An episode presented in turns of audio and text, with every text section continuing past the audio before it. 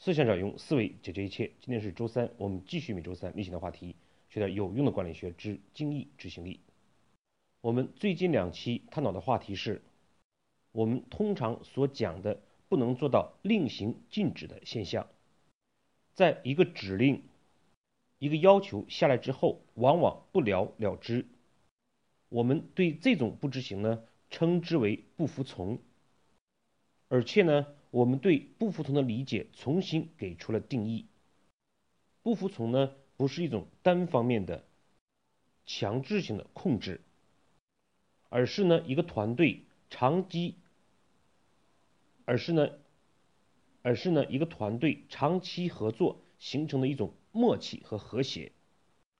你的团队有多么优秀，就会有多么强的服从的习惯和氛围。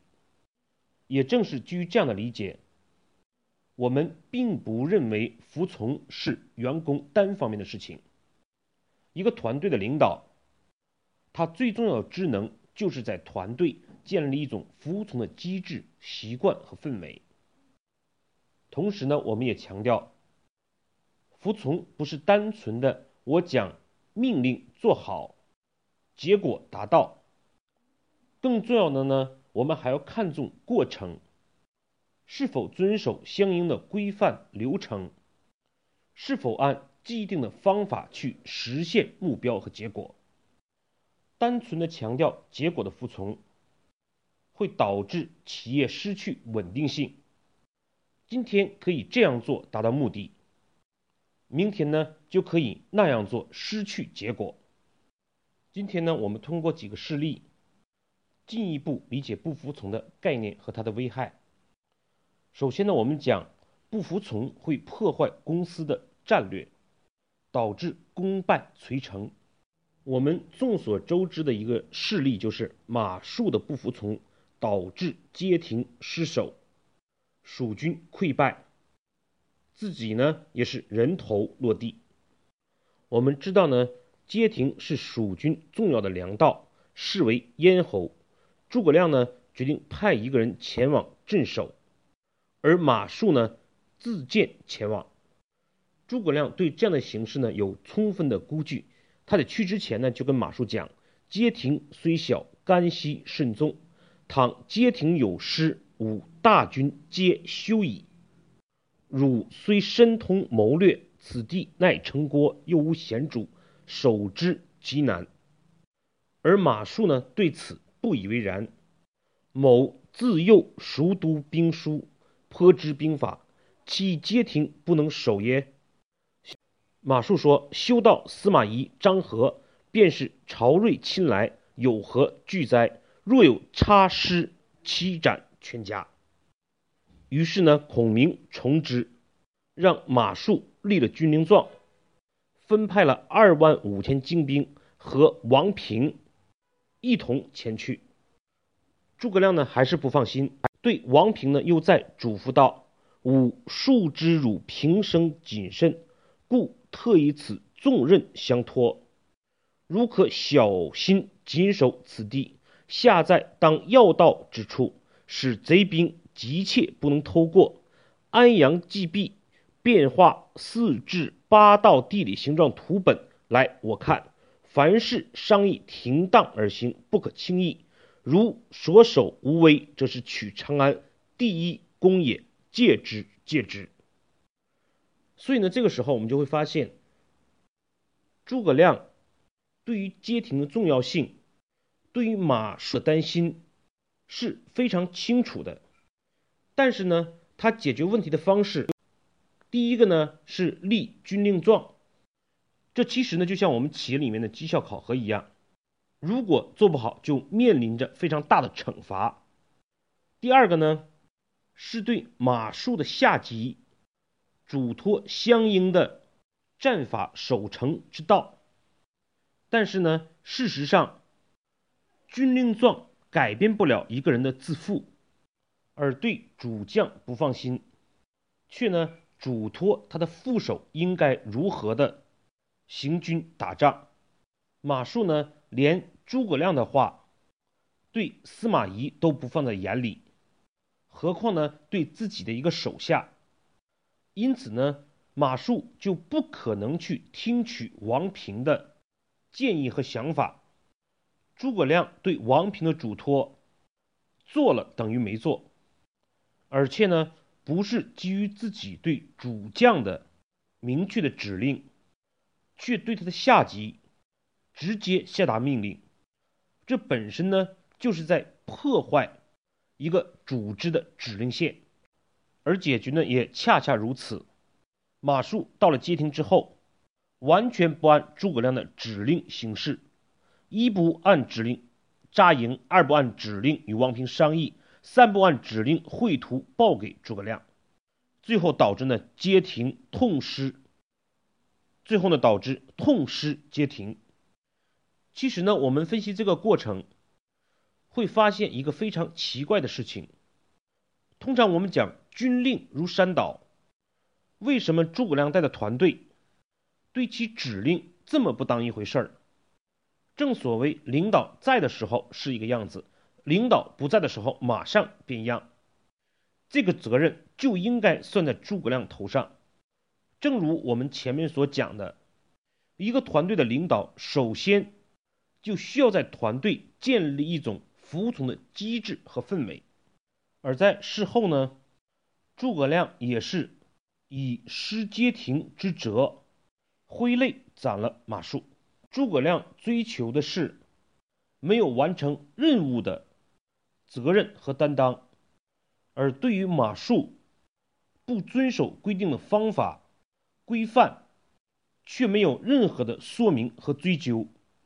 斩马谡给这个团队带来的是完成任务就没事儿，不完成任务就会受到处罚。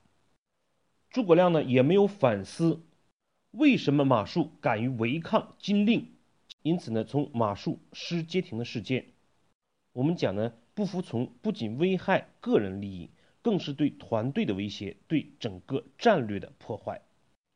同时呢，大家也就更理解了为什么我们强调服从是一个团队的本质，是长期合作应该形成的默契和和谐。你的团队有多么优秀，就会在多大程度上。服从，在这个意义上，诸葛亮所带领的团队不应该讲是一个优秀的团队，而诸葛亮本人也没有尽到建立一个服从的团队氛围和机制的义务和责任。其实呢，在蜀国这样不服从的势力，在《三国演义》里面还有很多次，其影响最大的呢，可能就是关羽的不服从。导致失荆州，败走麦城，最后呢，自己也是身首异处。诸葛亮当初呢，为了协助刘备入川，离开荆州的时候，将镇守荆州的重任呢交给了关羽，并且呢，孔明就像这次嘱托马谡一样，嘱托关羽八个字：北拒曹操，东和孙权。可是接下来在这个守城的过程之中呢，关羽不仅将诸葛亮的八个字置之脑后，即便是对刘备的指令也置之一旁。为了确保联吴抗曹的战略呢，刘备决定将荆州的一半土地还给东吴，但是呢，关羽拒绝执行。他的理由是：吾与武兄桃园结义。是共匡扶汉室，荆州本大汉疆土，岂得妄以此寸于人？将在外，君命有所不受。这就给接下来孙吴交战埋下了伏笔和隐患。而接下来呢，关羽对于东吴的联姻的示好，不仅没有接受，而且是勃然大怒。吾虎女安肯嫁犬子乎？不看汝弟之面，力斩如首。这最终呢，导致联吴抗曹的战略彻底被废掉了。关羽呢，必须同时面临两个强大的对手，所以呢，麦城之败也是败不服从之次。而且我们发现呢，一个越有能力的人。他的不服从带来的危害性往往也就更大。这种不服从所带来的惩罚，无论是他个人，还是对于团队来讲，也就越大。为什么在蜀国，对于军令、对于指令是这样的不尊重、不当回事儿呢？从关羽败走麦城的事件上，我们可以看到一定的端倪，就是蜀国呢更注重感情，更注重关系的纽带。就像我们前面讲的，在一个公司来讲，很多企业都缺少对总经理、董事长这个岗位的尊重，而只是对总经理或者董事长这个人本身的尊重。这就必然导致呢，领导在时不在不一样。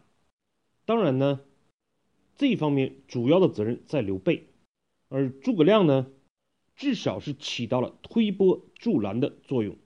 蜀国呢，还有一个非常有名的不服从的案例，在某种意义上，恰恰是当初的对不服从的容忍，导致了日后一而再、再而三的不服从事情的发生。这个事例呢，就是关羽在华容道放走曹操。我们知道呢，火烧赤壁之后，曹军大败，诸葛亮呢设计截杀。当时呢，诸葛亮故意不用关羽，并且对关羽说道：“昔日曹操待足下甚厚，足下当有以报之。今日操兵败，必走华容道。”若令逐下去，必然放他过去，因此不敢叫去。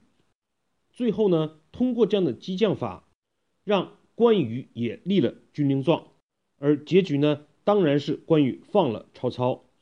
于是呢，关羽特来请死。孔明呢，就故意问道：“莫非曹操不曾偷华容道上来？”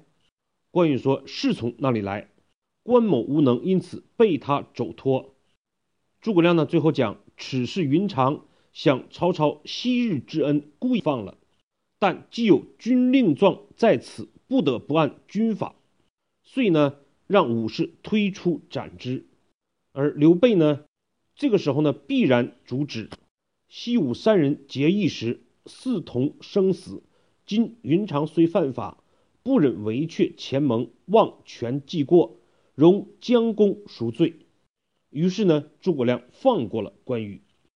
事实上呢，诸葛亮可能是为了保全刘备不被东吴消灭，故意为之，为了形成三国鼎立之势。同时呢，也通过关羽立军令状这样的事情呢，树立了自己的威信，并且呢，会让关羽感谢自己的不杀之恩。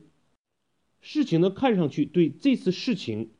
都是有利的，对刘备给予了尊重，对关羽树立了威信，对整个战略奠定了三分天下的基础。但是呢，诸葛亮疏忽的是，恰恰是因为他利用了关羽的不服从，为关羽甚至整个团队以后再次的不服从，为我们前面讲的失荆州走麦城。关羽身首异处，以及呢马谡失街亭，埋下了伏笔和隐患。这就是我们在前面讲的，为什么对一个团队来讲，最重要的不是结果有没有实现，而是有没有按照既定的计划指令去实施和执行。如果大家都可以违背方法、计划实现结果就好，势必呢导致。公司的指令线被毁坏，对不服从不进行处罚，对企业和个人都不是好事情。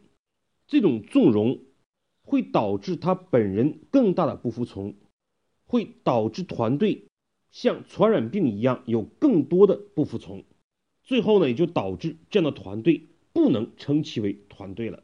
好，我们对前面的内容做一个回顾。第一呢。正是诸葛亮当初对关羽不服从的纵容和利用，导致了日后关羽败走麦城、马谡痛失街亭的事件。第二，不服从对个人来讲会失去信任机会，甚至导致失去生命；而对团队来讲呢，会破坏整个团队的战略，导致团队的指令线被破坏掉。第三，通过这些事例呢，我们认识到了不服从的危害性比我们想象要大得多。也正因如此，作为一个团队的领导，必须随时关注，想办法建立团队的服从氛围和机制。好，今天的分享我们就到这里，谢谢各位的收听。